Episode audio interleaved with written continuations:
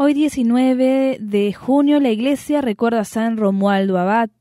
Aunque creció como un joven mundano, esclavo de sus pasiones, algunas veces aspiraba a ideales más elevados.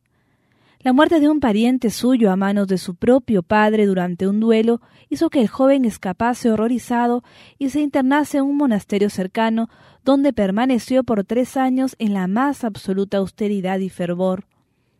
Luego el santo permaneció por años en compañía de un santo ermitaño, quien veló por la total conversión y formación de San Romualdo, de manera que éste pudiese predicar con ardor y corazón a Jesús.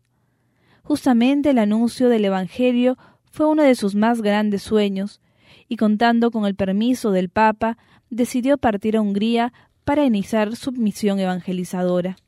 Sin embargo, una terrible enfermedad impidió su viaje, y San Romualdo, que siempre estuvo atento a las señales de Dios, se dio cuenta que el Padre Celestial no lo quería para esta misión. Por treinta años se dedicó a fundar numerosas ermitas y monasterios por toda Italia. El monasterio más famoso del santo es el de Camaldoli, fundado por él alrededor del año 1012, y donde impuso reglas aún más severas que la de San Benito, dando inicio a una nueva congregación llamada Camaldulense, en la cual unió la vida sembítica con la eremítica.